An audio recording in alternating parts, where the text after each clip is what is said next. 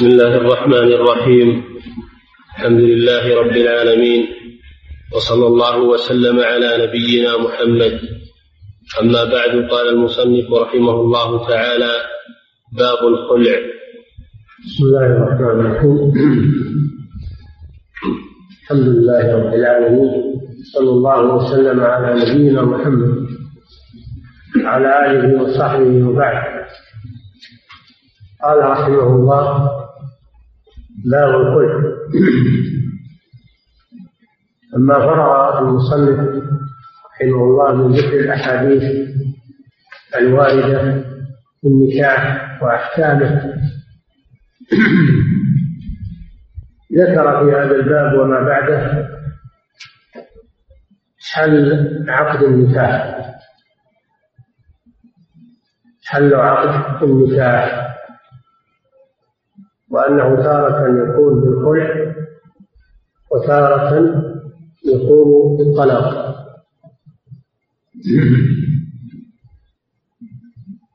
والخلع بضم الخاء والخلع بالفتح معناهما فسخ النكاح على عوض.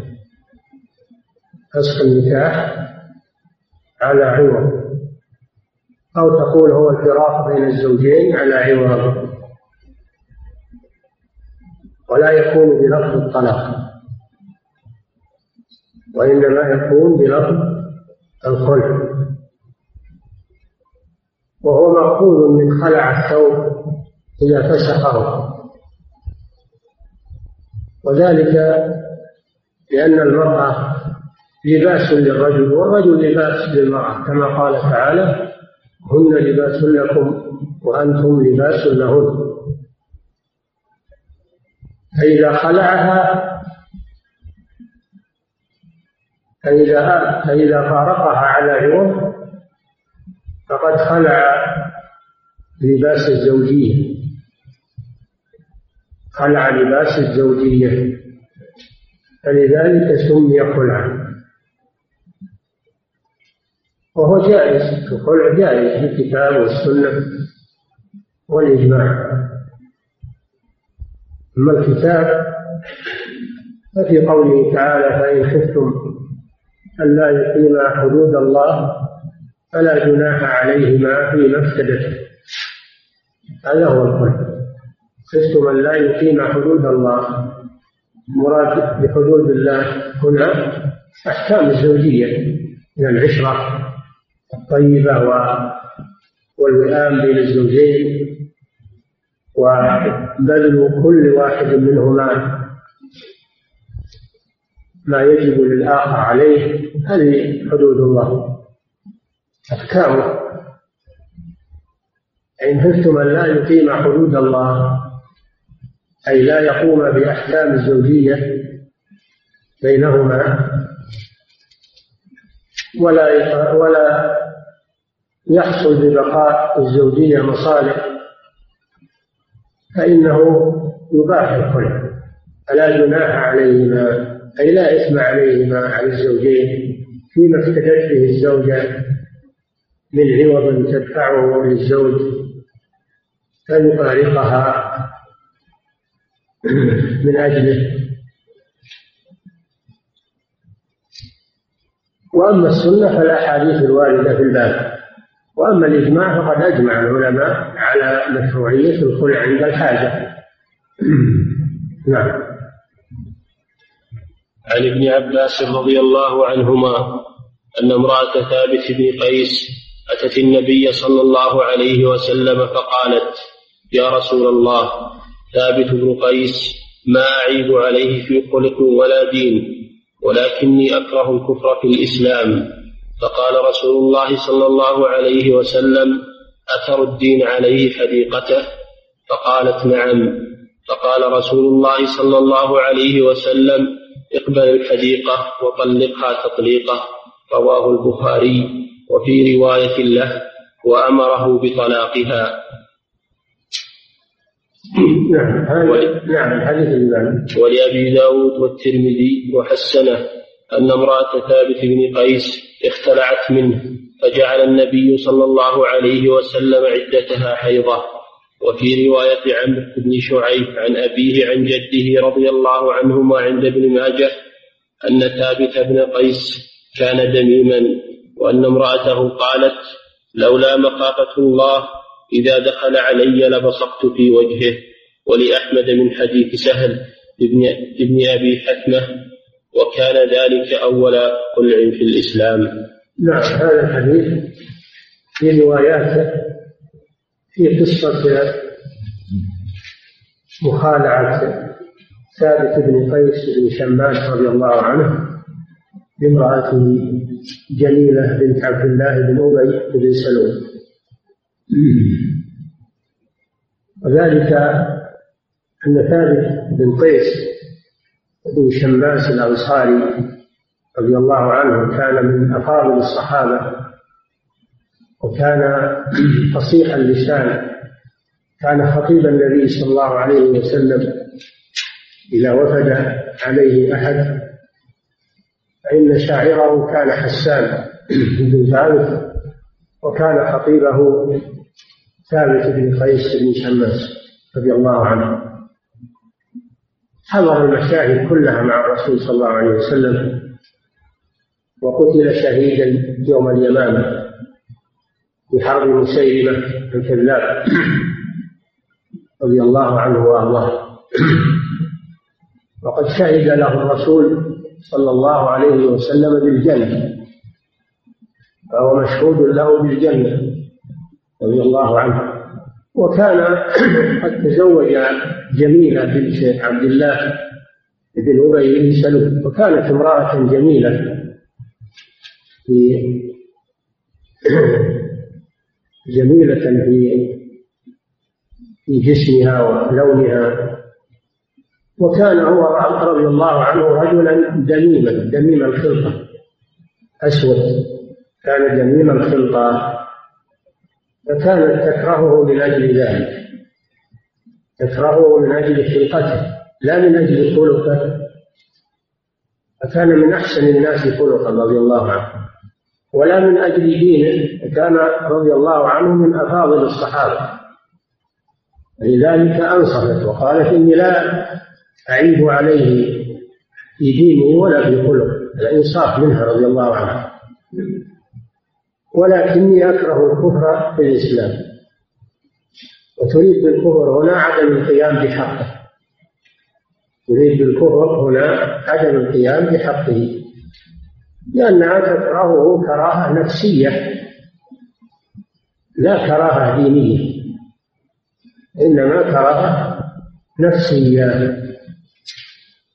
فتخشى إن أقامت معه ألا تؤدي حقه. فيقول ويكون ذلك كفرا في حق الزوج. يقول ذلك كفرا في حق الزوج. كما قال صلى الله عليه وسلم تكفرن العشير ليس المراد بالكفر هنا الخروج من من الملة إنما المراد بالكفر هنا الكفر في العشرة وعدم القيام بحق زوجها. هذا من ورعها رضي الله عنها.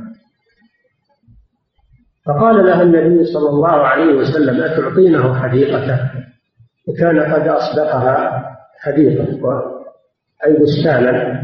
قالت نعم. قالت نعم. فقال صلى الله عليه وسلم لثابت رضي الله عنه خذ الحديقة وطلقها تطليقا في رواية اختلعت منه. فهذا أصل في من السنة.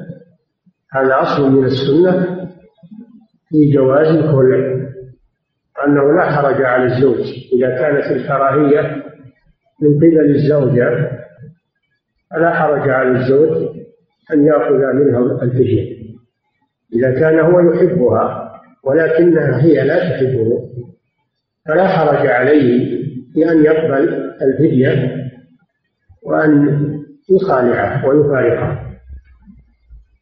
وهذا من محاسن الإسلام وإزالة الضرر إزالة الضرر عن الزوجين.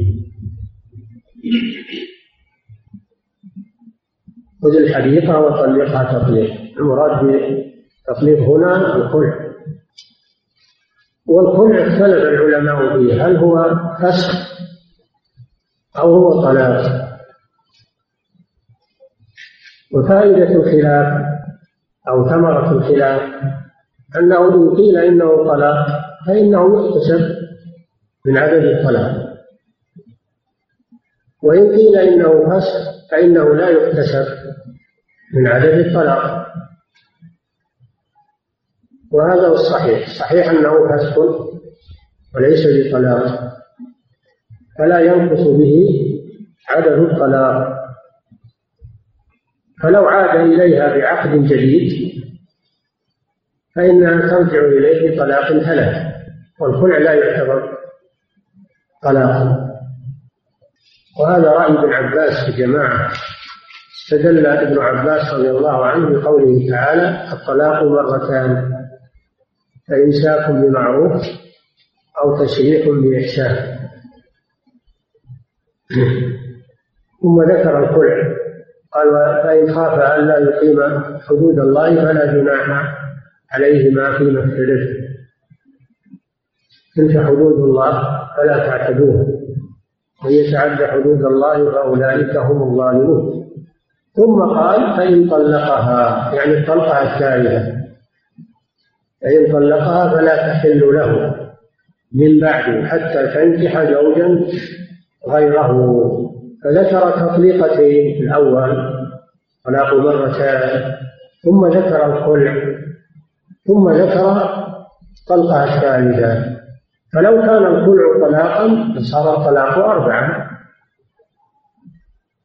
فصار الطلاق أربعة فدل على أنه ليس بطلاق وإنما هو فسخ. فسخ باين لا تحل له إلا بعقد جديد بينونة صغرى. بائن بينونة صغرى. تحل له بعقد جديد. وترجع إليه على عدد الطلاق. هذا هو الصحيح. من قولي العلماء. وفي الحديث دليل على أن الخلع يكون بقدر بقدر المهر. قوله صلى الله عليه وسلم تردين عليه حديقته قالت نعم قال خذ الحديقة طلقها تطليق دل الحديث هذا على أن الخلع يكون بقدر المهر ولا يزاد عليه. وهذا رأي بعض العلماء. والقول الثاني أنه لا بأس بزيادة. إذا طلب عليها الزوج مبلغا من المال ولو كان أكثر من الصداق فلا بأس بذلك.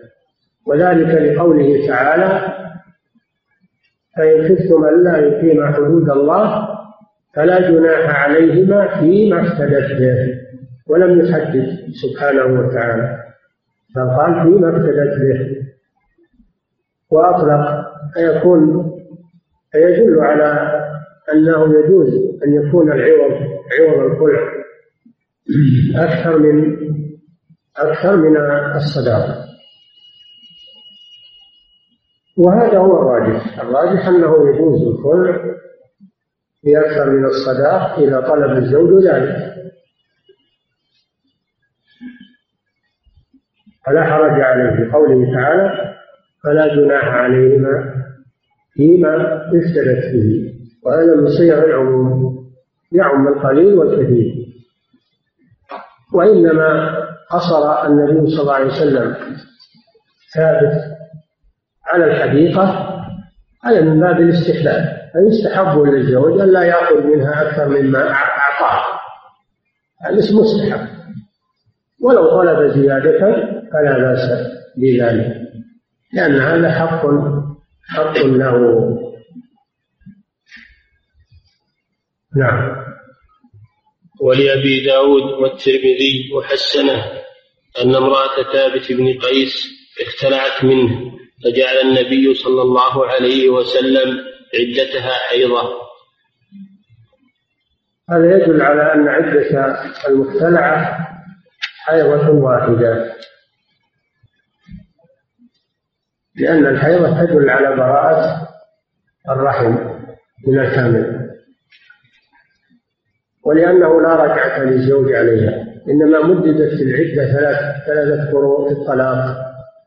مددت لأجل إعطاء المهلة للزوج أن يراجعها. المطلقات يتربصن بأنفسهن ثلاثة قروء أي ثلاث حيض. ثلاثة قروء أي ثلاث حيض. ولا يحل لهن أن يكتمن ما خلق الله في أرحامهن إن كن يؤمن بالله واليوم الآخر. ما خلق الله في أرحامهن من خير أو ولد. حمل فهذه المرأة أن تكتم وبعولتهن أي أزواجهن المطلقون أحق بردهن يعني بالرجعة. في ذلك في مدة العدة. فمدد الله العدة ثلاثة قروء من أجل إعطاء الزوج مهلة يتروى فيها لعله يرجع إلى زوجته. لعله يرجع إلى زوجته. أما إذا كان الطلاق ليس فيه رجعة يكفي فيه حيضة واحدة. لأن المقصود معرفة براءة الرحم وهذا يحصل بحيضة واحدة. وهذا رأي بعض العلماء أن الطلاق إذا لم يكن رجعيا يكون عدته حيض وإذا كان رجعيا فلا بد من ثلاث حيض والقول الآخر أن أن العدة ثلاثة قروء مطلقة ثلاثة قروء مطلقة في المطلقة الرجعية وغير الرجعية والمختلعة العدة ثلاثة قروء أي ثلاث حيض نعم. وفي رواية عمرو بن شعيب عن أبيه عن جده رضي الله عنهما عند ابن ماجه أن ثابت بن قيس كان دميما. كان دميما يعني دميم الخلق ليس جميل الصورة وكان أسود كانت تكرهه لذلك. تقول لولا مخافة الله لبسطت في وجهه يعني من شدة كراهته من شدة كراهتها له. لذلك الرسول صلى الله عليه وسلم أعطاها الإبل في أن تختلع منه. أعطاها الإبل في أن تختلع منه. لأن بقاءها على هذه الحالة لا مصلحة فيه. لا مصلحة فيه وهي تكره هذه الكراهة الشديدة. نعم. ولأحمد من حديث سهل ابن أبي ودل على أن أن العبرة ليست بالصور.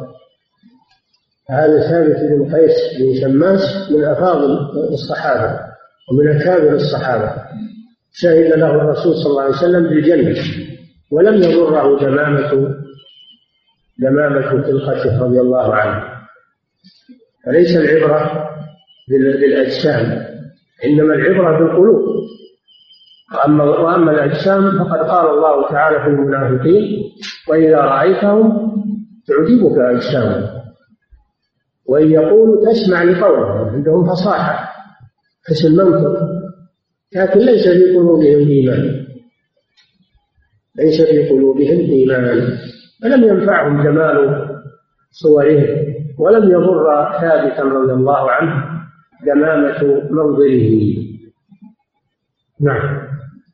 ولأحمد من حديث سهل ابن أبي حتمة. كان رضي الله عنه ذا خلق وذا دين وكان شجاعا كان شجاعا لا لا يبارى بالشجاعة رضي الله عنه. نعم.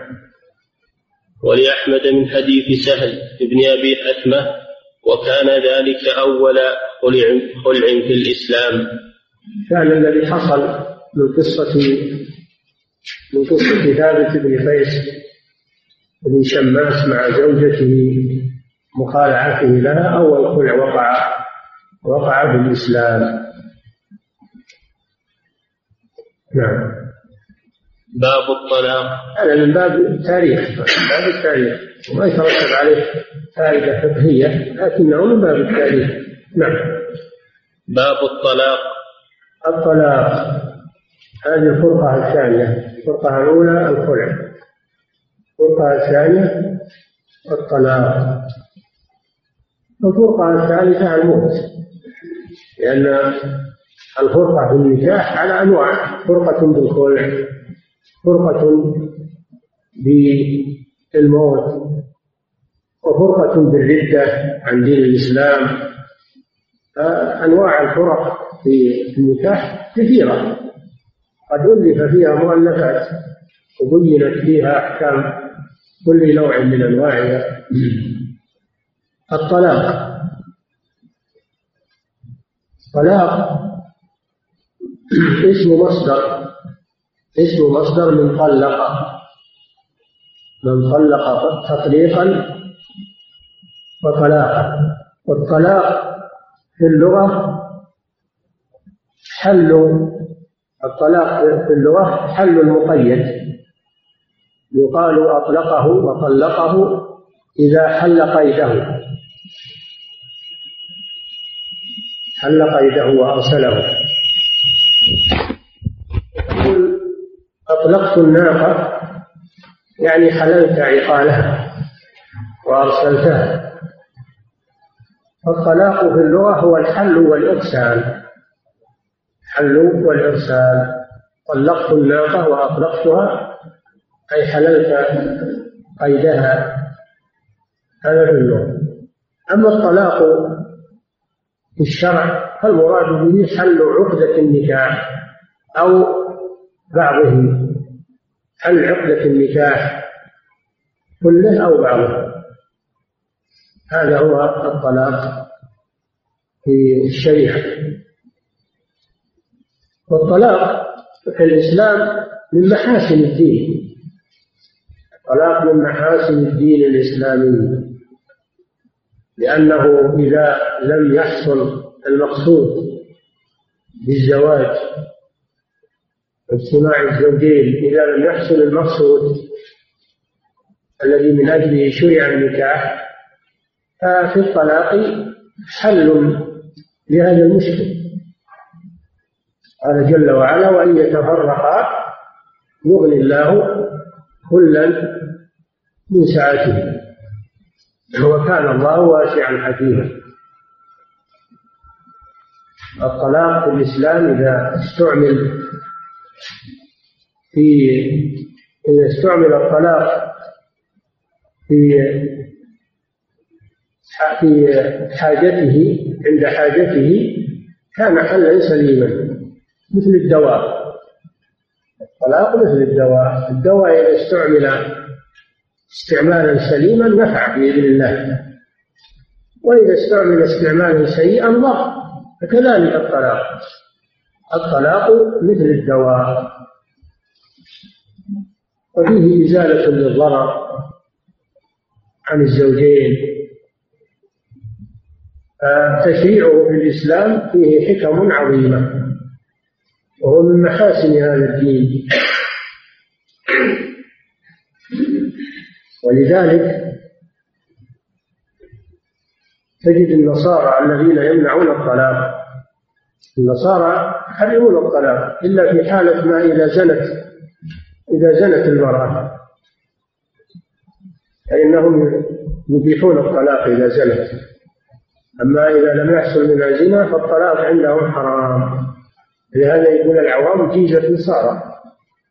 جيزة نصارى. يعني ما منها حل. فاضطروا إلى أن يتخذوا الأخدان الزوج إذا حصل على زوجه وهو ما يبيها. وهم يحرمون عليه طلاقها ويمنعونه ماذا يعمل؟ يخشى أنه يذهب إلى الحرام.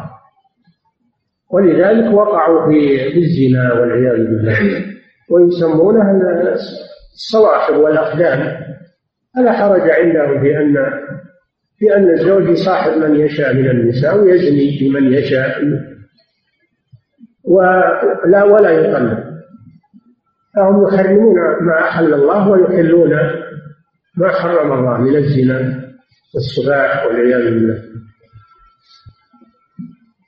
لما أنهم حرموا ما أحل الله وقعوا في لما إنهم حرموا ما أحل الله وقعوا فيما حرم الله. وهو الزنا والسفاح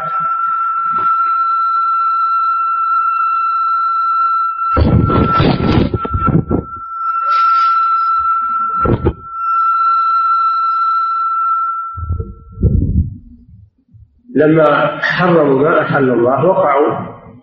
لما حرموا ما أحل الله وقعوا فيما حرم الله وهو الزنا السفاح أو يضطر الزوج إلى أنه يقتل زوجته ليتخلص منها.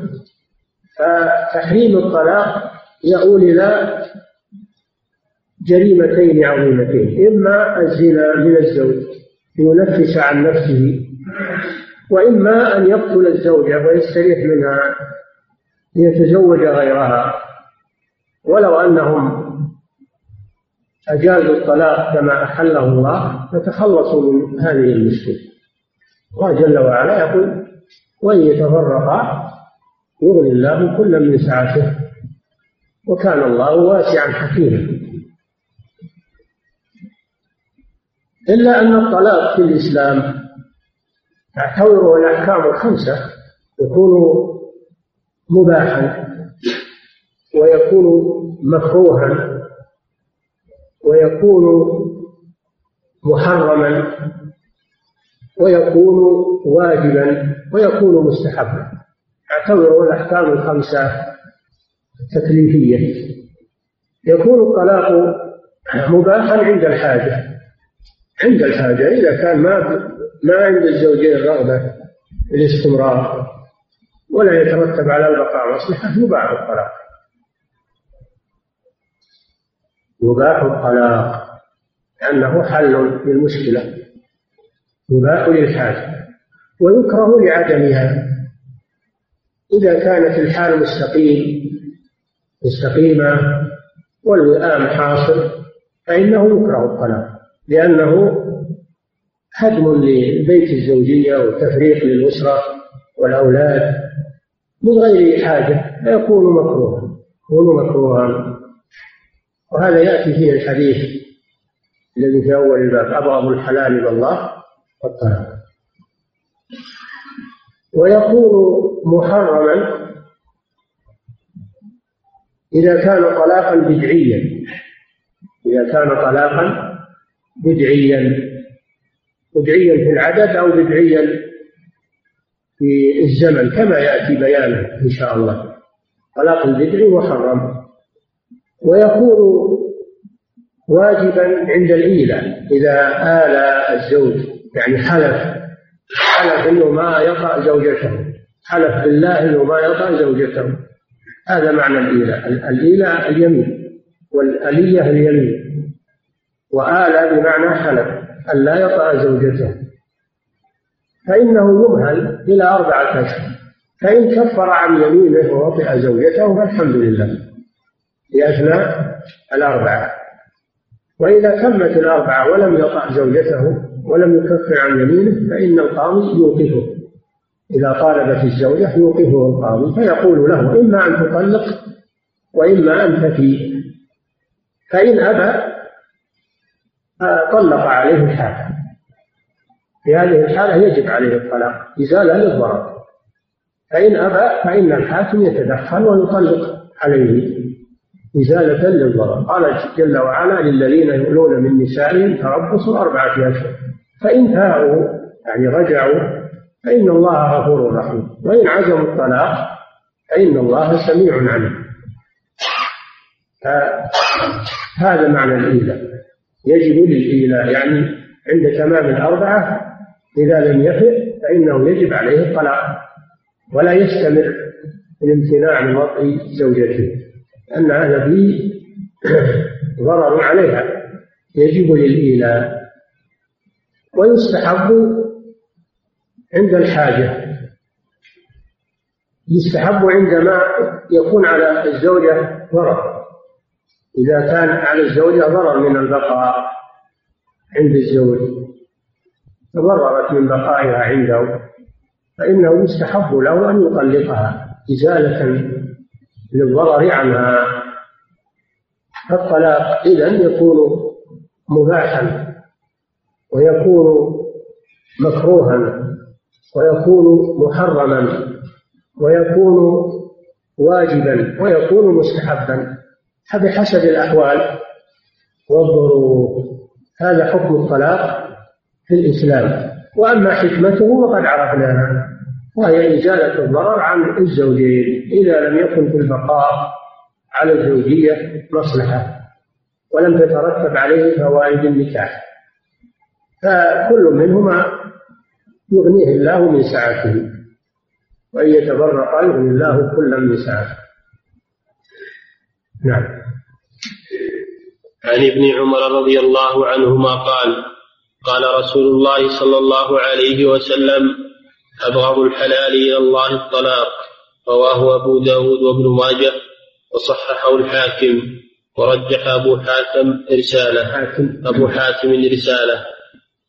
هذا الحديث اختلف في صحته وفي وصله وإرساله. فيه كلام كثير. ولكن هو يدل على كراهة الطلاق عند الله سبحانه أن الله يكرهه.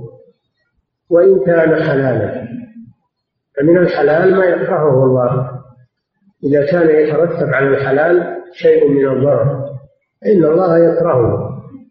أما الحلال الذي لا يترتب عليه ضرر فإن الله يحبه. هذا الحديث فيه أن الطلاق مباح وأنه حلال. قولها الحلال أبغض الحلال سماه حلالا. فدل على أنه مباح. ولكن الله يبغضه إذا لم تدعو إليه حاجة. إذا لم تدعو إليه حاجة فإن الله يبغضه الله يحب بقاء الزوجية. يحب بقاء الزوجية. فإذا لم تدعو حاجة إلى الطلاق فإن الله يبغضه ويحب بقاء الزوجية. فيكون هذا دليلا على كراهة الطلاق على كراهة الطلاق إذا كان لغير حاجة كما سبق.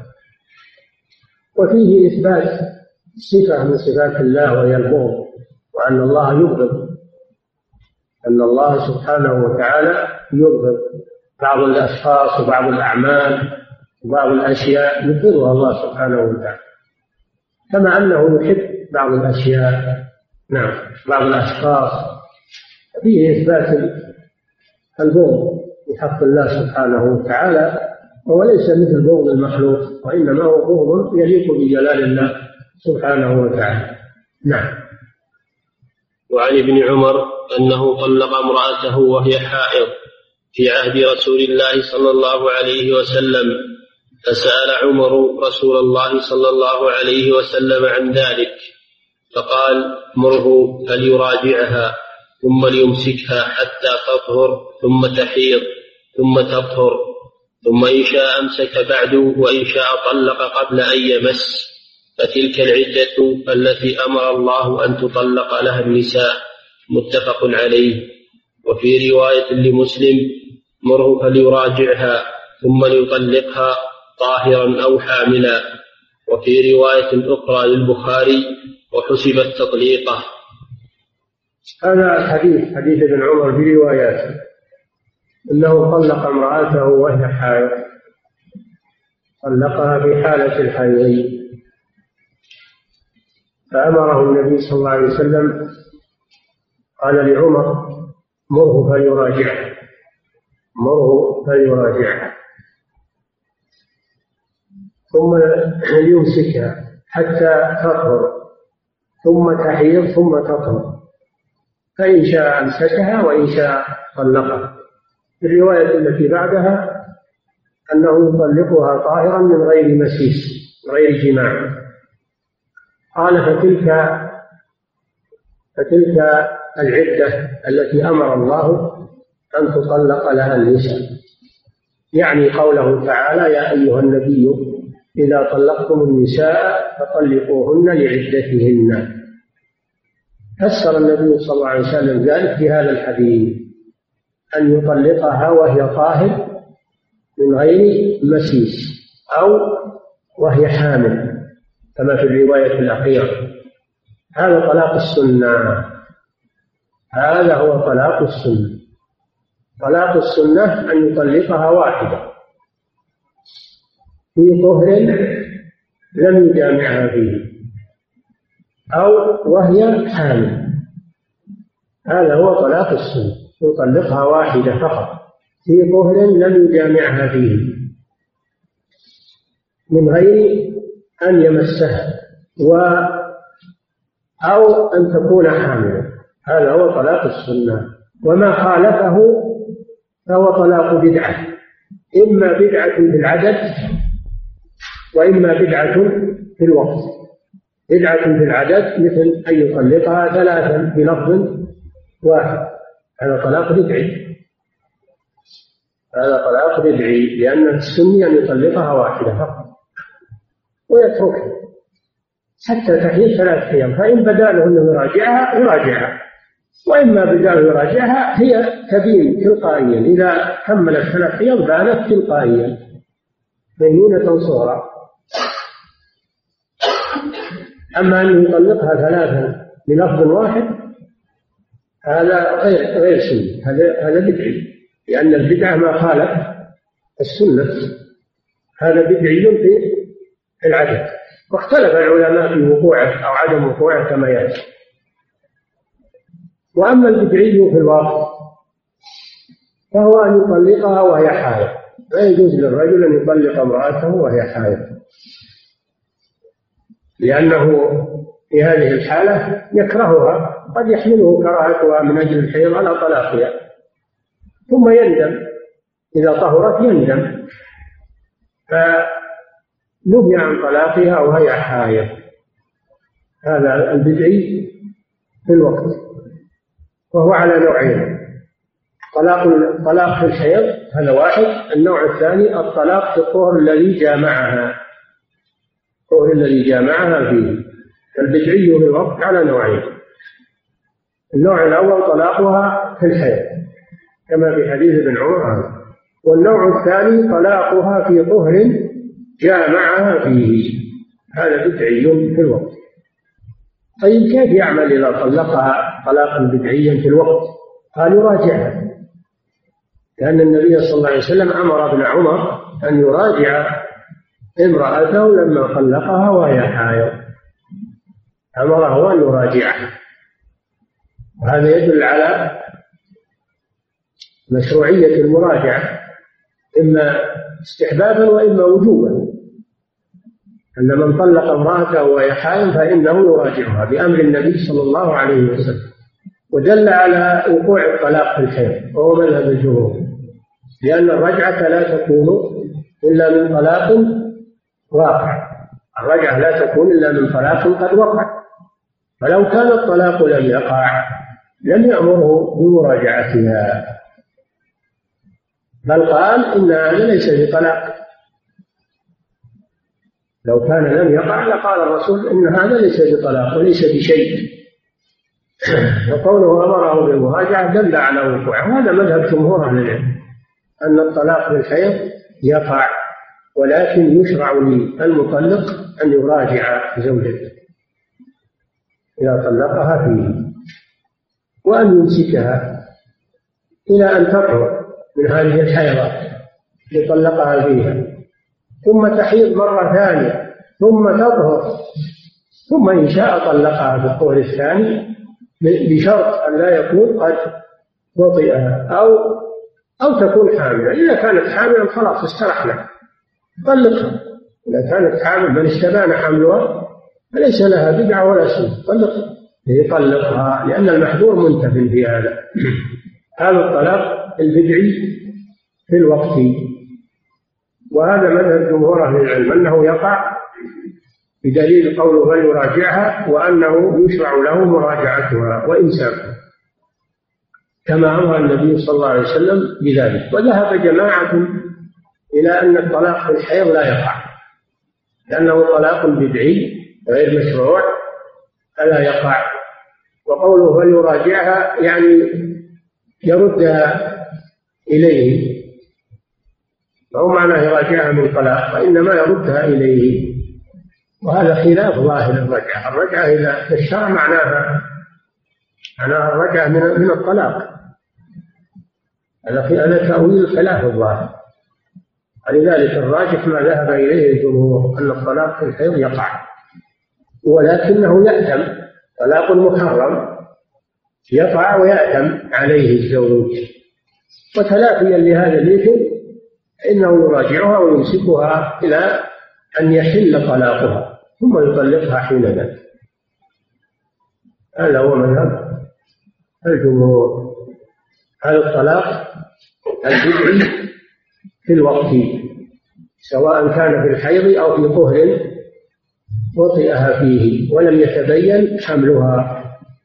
نعم. وفي رواية لمسلم قال ابن عمر أما أنت طلقتها واحدة أو اثنتين فإن رسول الله صلى الله عليه وسلم أمرني أن أراجعها ثم أمسكها حتى تحيض حيضة أخرى ثم أمهله ثم أمهلها حتى تطهر ثم أطلقها قبل أن أمسها. وأما أنت طلقتها ثلاثا فقد عصيت ربك فيما أمرك به من طلاق امرأتك. وفي رواية أخرى قال عبد الله بن عمر فردها علي ولم يرها شيئا. وقال إذا طهرت فليطلق أو ليمسك. هذا ابن عمر يقول لرجل سأله هذا رجل سأله عن ما حصل منه. فقال فشرح له ما وقع من من ابن عمر. يعني شرح له قضيته التي أمره الرسول صلى الله عليه وسلم أن يراجعها فيه وهي أنه طلقها دون الثلاث. طلقها دون الثلاث. فأمره النبي صلى الله عليه وسلم أن يراجعها وأن يمسكها حتى تطهر. ثم يطلقها من غير أن يمسها هذا هذا شرح من ابن عمر للحالة التي وقعت منه وأفتاه الرسول صلى الله عليه وسلم فيها وهي الطلاق دون الثلاث في الحيض. طلاق دون ثلاث وفي الحيض. قال وأما أنت أيها السائل فقد طلقتها ثلاثة قد عصيت الله على الطلاق البدعي في العهد. الطلاق البدعي في العادات أو أن يطلقها ثلاثا بلفظ واحد. هذا لا يجوز. لأنه يخالف قوله تعالى الطلاق مرتان فإمساك بمعروف أو تسريح بإحسان. إلى قوله تعالى فإن طلقها يعني المرة الثانية. الله شرع الطلاق متفرقا. شرع الطلاق متفرقا. وهذا المتلاعب سمع الطلاق كاف ما أمر الله به؟ هذا معصية لله ولا لا؟ هذا معصية. ولهذا قال عصيت ربك. فدل على أن جمع الثلاث بكلمة واحدة معصية. وأنه حرام وأنه بدعي. خلاف ما شرعه الله. البدعة خلاف السنة. خلاف المشروع. هذا شرح من ابن عمر رضي الله عنه. الطلاق البدعي والطلاق السني نعم. وعن ابن عباس رضي وأما رواية ولم يحتسبها شيئا يعني طلقة ابن عمر. لم يحتسبها الرسول صلى الله عليه وسلم شيئا. هذه أخذ بها من يرون أن الطلاق لا يقع في الحيض. قالوا لم يحتسبها شيئا يعني لم يعتبرها طلقة. هذا ظاهر اللفظ. لكن يقولون هذه الرواية منكرة. تخالف روايه المشاهير من الكفار. أو الرواية منكرة. رواية منكرة. ولو صحت لكان معناها لم يحتسبها شيئا أي لم يعتبرها مانعة من الرجعة. لم يحتسبها شيئا أي لم يعتبرها مانعة من الرجعة. هذا معناه إذا صح. ولكن المشهور أن هذه الرواية لم تصح. نعم.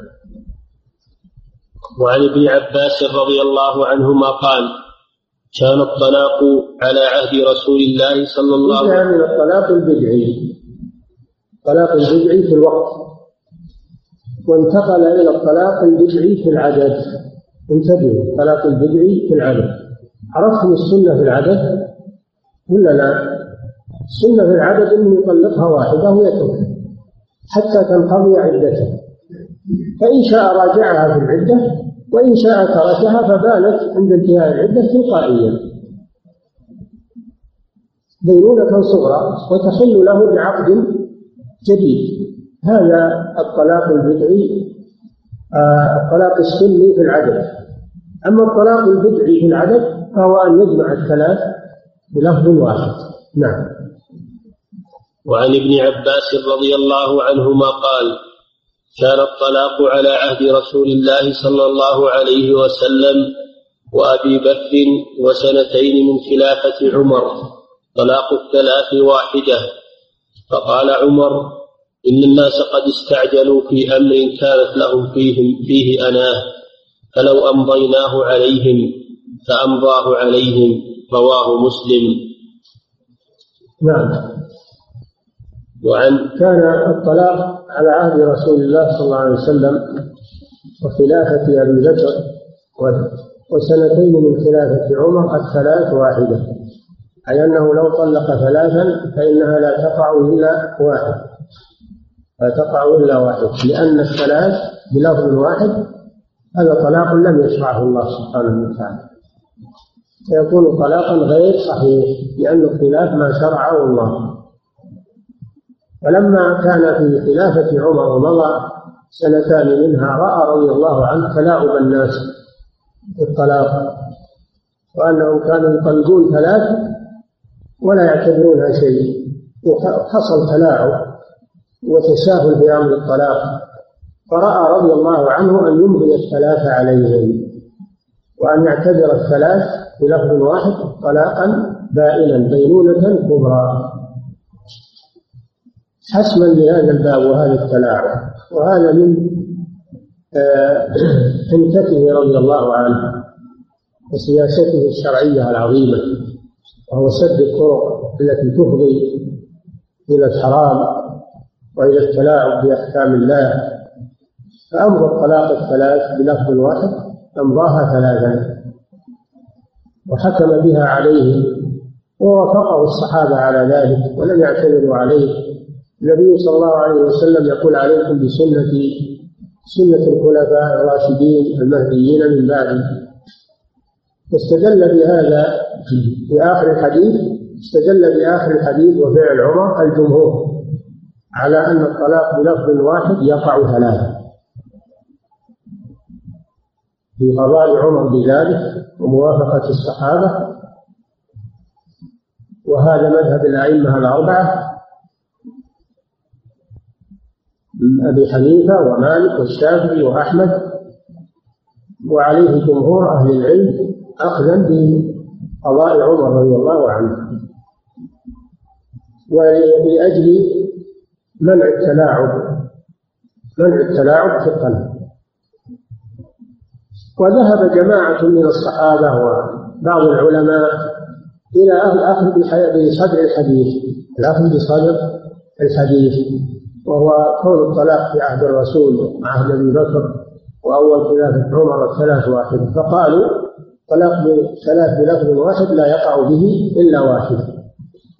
واختار هذا شيخ الإسلام ابن تيمية وابن القيم وجمع من المحققين. فقالوا الطلاق الثلاث لا بلفظ واحد لا يكون إلا طلقة واحدة بدليل أول الحديث. والمسألة خطيرة جدا ومشكلة شائكة جدا. ولهذا كان الشيخ محمد بن عبد الوهاب يقول أفتيت به مرة واحدة. ثم توقف رحمه الله. أفتى بأن الطلاق الثلاث واحدة مرة واحدة ثم توقف. لخطر المسألة هذه.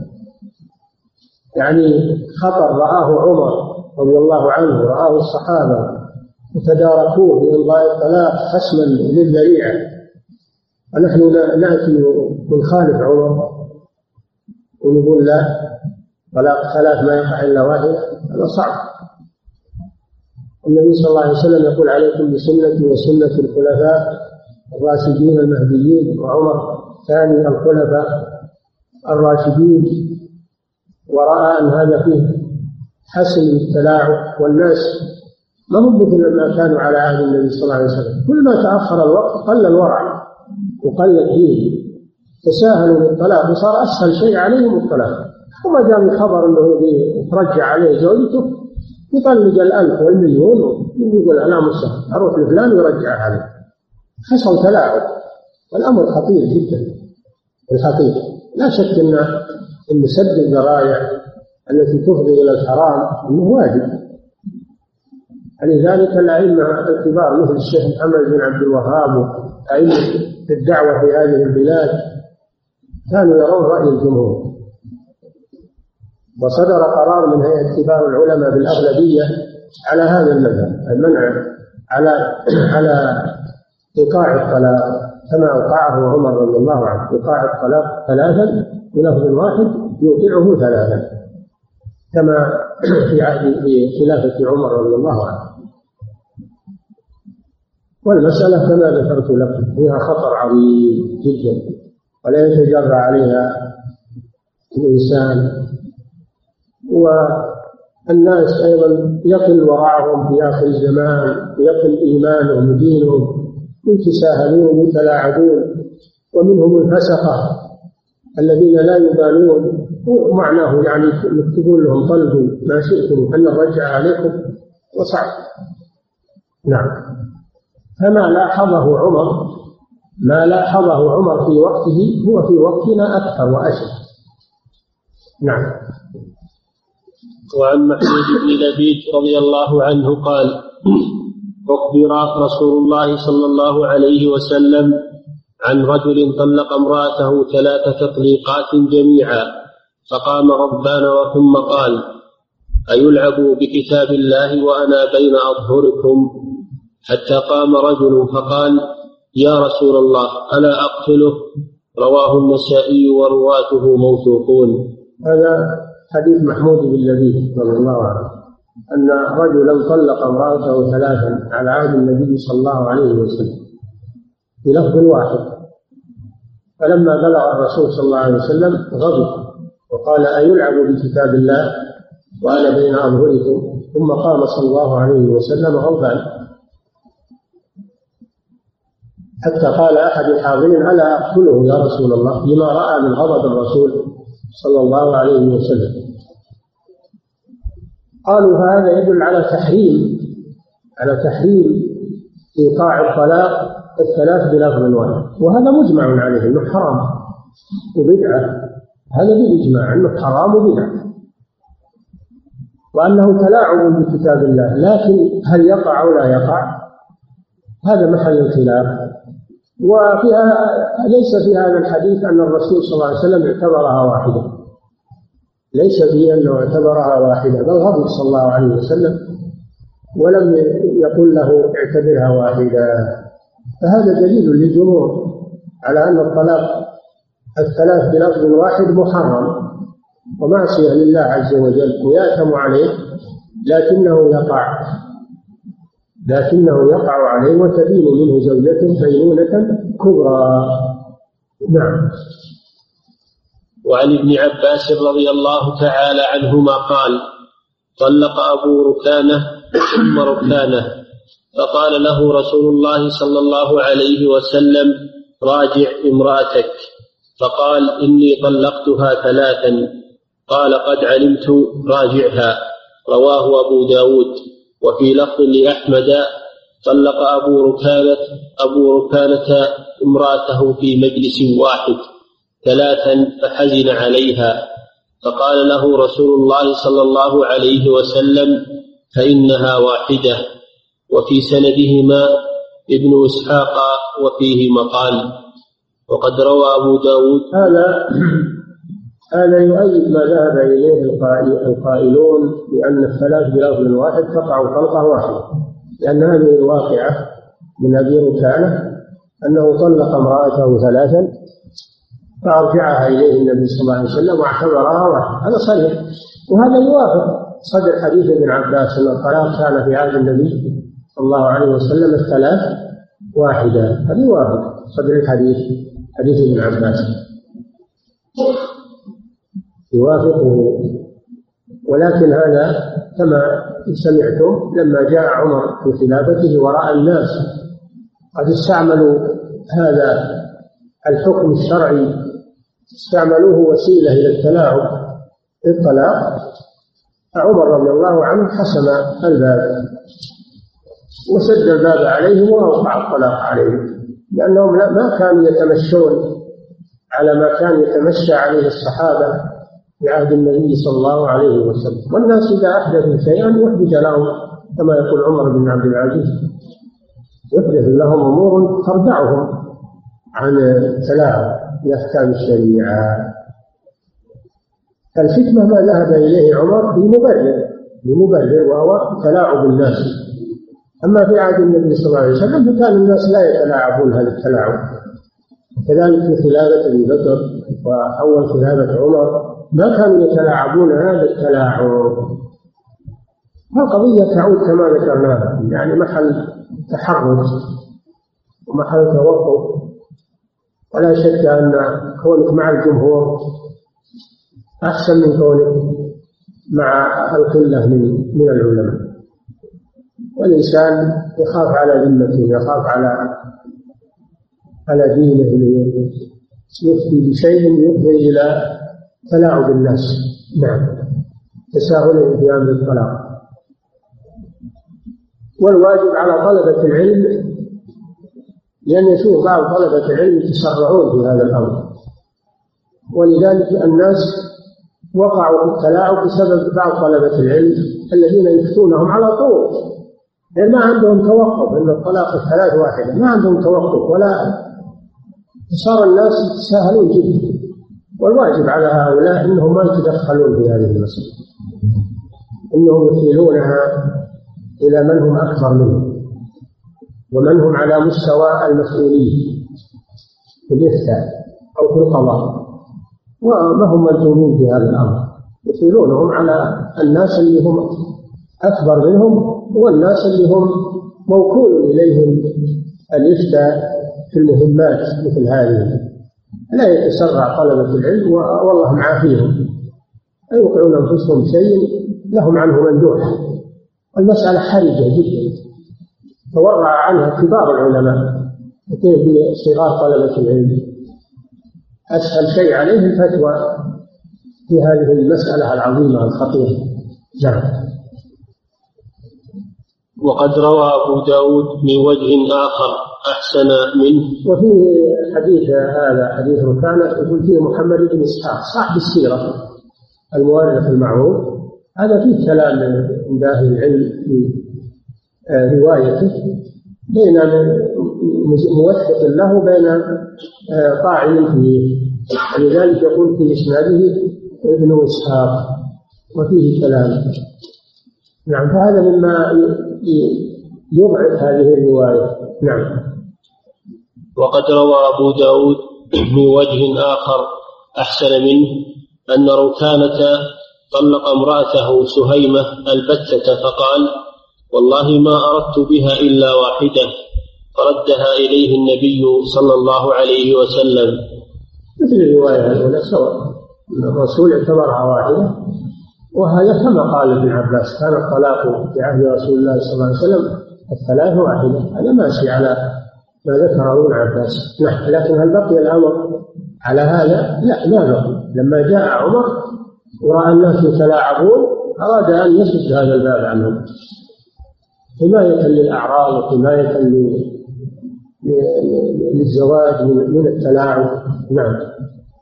قبل أن نبدأ بالإجابة نعطيكم إجازة الليلة الآتية. أن عندي سفر. إن شاء الله نجتمع ليلة الأحد يوم السبت ليلة الأحد. نعم. فضيلة الشيخ هل يفتقر الخلع إلى حكم حاكم أم أنه يجوز إذا طلبت المرأة الخلع أن يختلع إلى حكم حاكم؟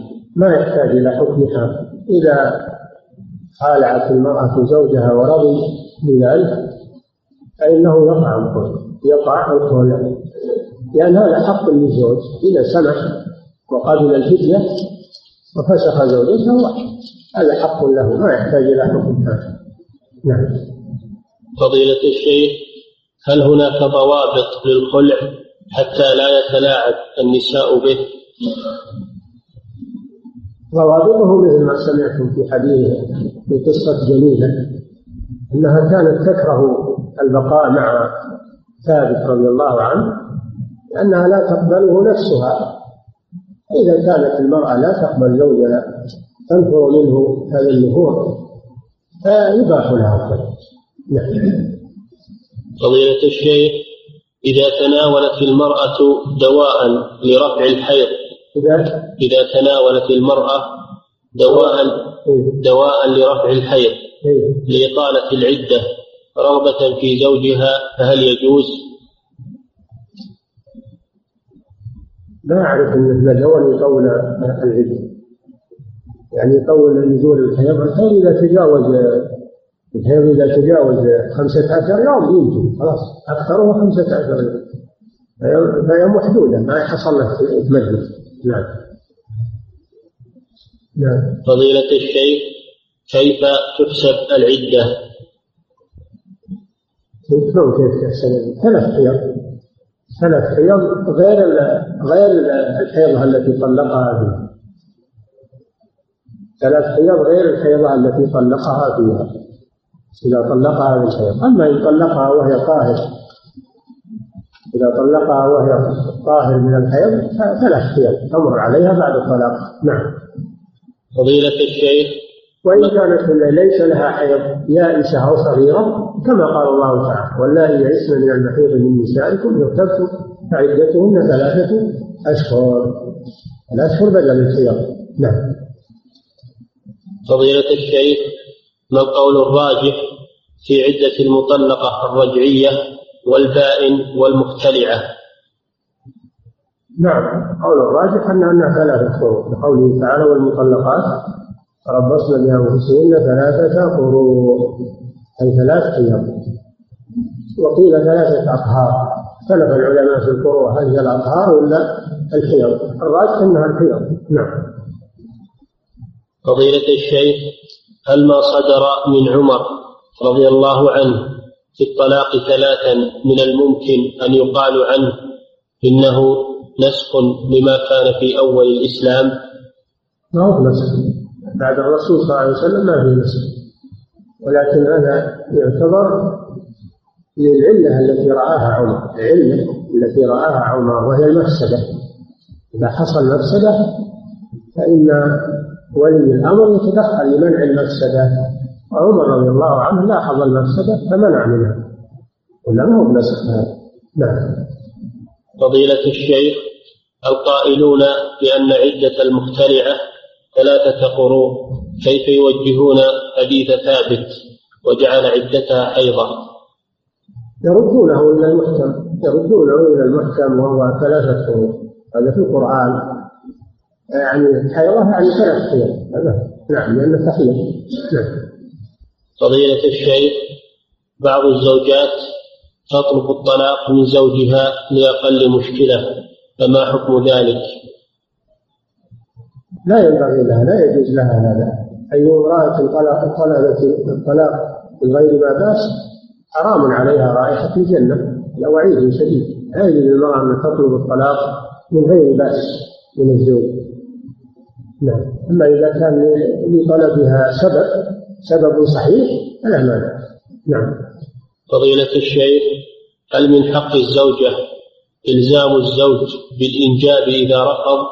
وإن أصر هل لها أن تفارقه على عوض؟ الإنجاب ما هو ما هو باختياره حتى تجبر عليه هذا بيد الله سبحانه وتعالى. هذا بيد الله. وإذا أرادت المخالعة رضيه إذا رضيه بالمخالعة فلا بأس. أما أنه يجبر على طلاقها لأنه لا يوجد هذا لا هذا ليس من العيوب التي تبيح الفسخ أو تبيح آه، الخيار للمرأة. نعم لأن هذا ليس بيد الزوج نعم. إذا كان طيب اقرأ. نعم. فضيلة الشيخ ورد عندي إشكال في قولكم. نعم. ورد عندي إشكال في قولكم. إن الحلال الذي يترتب عليه ضرر فإن الله يبغضه أليس الحلال إذا ترتب عليه ضرر تحول من كونه حلال إلى كونه مكروه أو محرم؟ أرجو إزالة اللبس. قوله يبغضه هذا دليل على مكروه. هذا هذا اللي يكون مكروها لكن لا يصل إلى حد الحرام.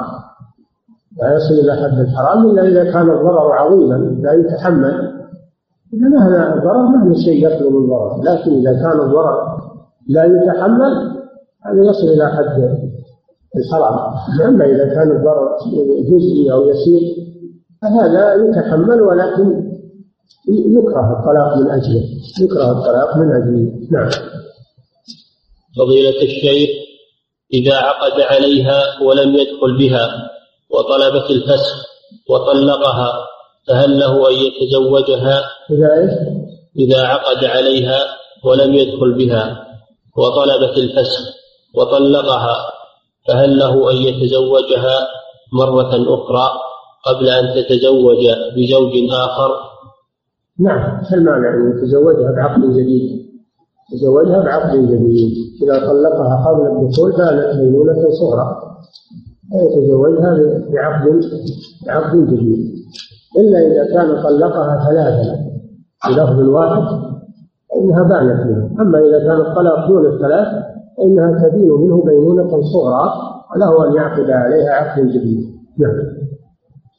فضيلة الشيخ بعض الأطباء يقول إن بعض النساء وهذا قليل ممكن أن تحيض ثلاث حيض في شهر واحد فهل هذا ممكن؟ وهل إذا حاضت في الشهر الواحد ثلاث حيض انتهت عدتها؟ هذا يا أخي ذكره الفقهاء ما هو بالأطباء ذكره الفقهاء أنه يمكن أن المرأة تحيض ثلاث حيض في شهر واحد. ولذلك قالوا أقل الحيض يوم وليلة أقل الحيضة يوم وليلة. هذا أقل الحيضة وإذا كان حيضتها يوم وليلة فإنه يمكن أن تحيض في الشهر ثلاث أيام. نعم. هذا وقع في زمن علي رضي الله عنه. وقع هذا في خلافة علي رضي الله عنه. امرأة زعمت أنها حاضت في شهر ثلاث حيض وأنها خرجت من العدة فاستشار شريحا القاضي وكان حاضرا فقال إن جاءت ببينة فنعم. جاءت ببينة من أهلها تشهد بأن حاضت ثلاث حيض فإنها تصدق نعم. فضيلة الشيخ رجل طلق امرأته طلاقا رجعيا أي طلقة واحدة وبعد أيام تلفظ بالطلاق مرة أخرى دون مراجعة وبعدها بأيام تلفظ بالثالثة. فما حكم طلاقه؟ وما هو رأي شيخ الإسلام رحمه الله في هذه المسألة؟ حكمها أنها بانت منه بينونة كبرى. إذا أوقع الطلاق متفرقا الخلق خلاف إنما هو إذا وقع الثلاث بلفظ واحد أما إذا وقع متفرقة إنها تكون بائنة نعم. فضيلة الشيخ هل إذا اقتنع طالب العلم بحجة من قال عدم وقوع الطلاق البدعي لقوة حجة لقوة حجة القائلين به فهل يأثم في ذلك؟ نعم. يأثم في ذلك. لأن الواجب عليه إذا كان في البلد محكمة شرعية وفيها دار فتوى معتمدة أنه يحيل عليها لئلا تتضارب الأحكام. أخشى أن المحكمة تحكم بحكم ثم هو يجي يفتي بفتوى تخالف حكم المحكمة. أو دار الفتوى تصدر فتوى ثم يأتي هذا ويصدر فتوى مخالفة. فيحصل الاضطراب. والأمور لابد من ضبطها ما تصلح الفوضى بهذا الأمر. نعم. فضيلة الشيخ إذا كان المهر بيتا نعم. إذا كان المهر بيتا ثم نعم. ثم خالعها وكان البيت يساوي عند العقد مئة ألف وعند الخلع يساوي ثلاثين ألف فهل يقدر في حال العقد أو في حال الخلع؟ يقدر في حال الخلع. في سعره الخلع. نعم. فضيلة الشيخ كونك مع الجمهور في الطلاق ثلاثا أنه واحدة. المعنى ذلك إيش؟ كونك مع الجمهور في الطلاق ثلاثا أنه واحدة. لا يا أخي. لا ما يصلح الكلام هذا. أنا ما قلت إن الثلاث واحد. أنا أقول الجمهور يقولون الثلاث ثلاث تقع ثلاثة. كما به عمر وقضى به عمر. هذا قول الجمهور. نعم. هل معنى ذلك أن قول الجمهور دائما هو الصحيح؟ وأن من خالفهم على غير الصواب؟ قول الجمهور أحوط لا سيما إذا كان آه، معهم من أكابر الصحابة ابن عباس وعمر بن الخطاب كثير من السلف. يترجح رأي الجمهور بهذا نعم. فضيلة الشيخ إذا اتفق الزوجان على الخلع ولكن المرأة ليس ولكن الرجل ليس نعم. لديه مال. نعم. إذا اتفق الزوجان على الخلع ولكن المرأة ليس لديها مال فطلبت مهلة حتى لا يت... حتى يتوفر المال ووافق الزوج على ذلك فهل يقع الخلع من حين موافقة الزوج أو من حين دفع المال؟ من حين موافقة الزوج ويكون الخلع مؤجلا يصح تأجيل الخلع يصح تأجيل الخلع إلى أجل معلوم ويلزم الزوجة دفعه الخلع يقع هو يلزم الزوجة دفعه عند حلول الأجال نعم. فضيلة الشيخ إذا طلق زوجته طلاقا بدعيا فهل الرجعة واجبة أو مستحبة؟ مستحبة. الرجعة مستحبة فليست واجبة. نعم. فضيلة الشيخ إذا اختصم البائع والمشتري حول ثمن سلعة من السلع. إذا إيش؟ اختصم البائع والمشتري. نعم. حول ثمن سلعة من السلع. حول؟ ثمن سلعة من السلع. ثم قام المشتري برمي الثمن الذي اختاره للسلعة. ثم قام المشتري؟ برمي الثمن الذي اختاره للسلعة وأخذها وانصرف دون رضا البائع. فما حكم البيع؟ هذا يرجع فيه إلى المحكمة هذا نزاع واختلاف بين البائع والمشتري يرجع فيه إلى المحكمة نعم. فضيلة الشيخ ورد حديث إن الله حرم على النار من قال لا إله إلا الله وحديث لا يبتغي بذلك وجه الله. أكمل الحديث. حرم على النار من قال لا إله إلا الله يبتغي بذلك وجه الله. فهو مجرد قول فقط. نعم. وحديث لا يدخل الجنة ديوث فكيف الجمع بين هذين الحديثين؟ حديث لا يدخل الجنة ديوث هذا من باب الوعيد. هذا يكون من الفسقة المتوعدين بالنار. إن شاء الله غفر لهم وإن شاء عذبهم هذا من أحاديث الوعيد. إذا كان هذا الديوث ليس كافرا ولا مرتدا إنما هو من المسلمين. الدياثة معصية كبيرة من كبائر الذنوب ولكنه تحت المشيئة. هذا الحديث من أحاديث الوعيد نعم. قضية الشيخ يحصل أن الإنسان إذا اجتمع بأحد إخوانه لا يرتاح له ويجد بغضا وكراهية في الذهاب والجلوس معه. لا لسبب ولكن شيء من الله. هل هذا داخل في الحديث الذي يغفر الله لكل مسلم إلا المتشاحنين؟ نعم. ينبغي له أن يتغلب على نفسه. ينبغي له أن يتغلب على نفسه ويجلس مع أخيه ويتكلم معه ويسلم عليه ويتغلب على نفسه. قد يكون مخطئا هو فيما حصل منه لأنه يكره أخاه بغير حق. عليه أن يتغلب على نفسه يتعود يستعيذ من الشيطان ويزول عنه هذا بإذن الله. نعم. فضيلة الشيخ هل الظهار يقع طلاق أم يعتبر يمين؟ وماذا يترتب عليه؟ الطلاق كان ظهارا في الظهار كان طلاقا في الجاهلية وفي أول الإسلام. حتى حدثت واقعة المجادلة فصار يمينا مكفرا. حتى وقعت واقعة المجادلة التي نزلت في قصتها سورة المجادلة قد سمع الله فصار يمينا مكفرا نعم. وليس طلاقا.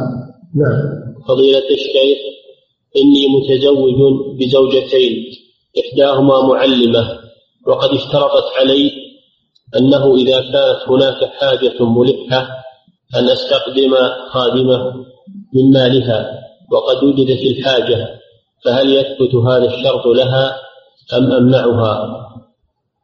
لها ما شرطت وتستخدم الخادمة في الضوابط الشرعية. يكون معها محرمها تكون مسلمة يكون معها محرمها يأتي بها ويذهب بها إذا انتهى عقدها. وتكون مسلمة تكون متحجبة. هذه الشروط. نعم. فضيلة الشيخ امرأة كان عندها اضطراب في الدورة وكانت متزوجة. وكانت تستعمل العلاج في إنزال الدورة ثم طلقت هذه المرأة فهل يجوز لها أن أن تأكل علاج لينزل الدورة علما بأن دورتها تتأخر وتجلس بعض وتجلس بعض الأحيان أكثر من أربعة أشهر؟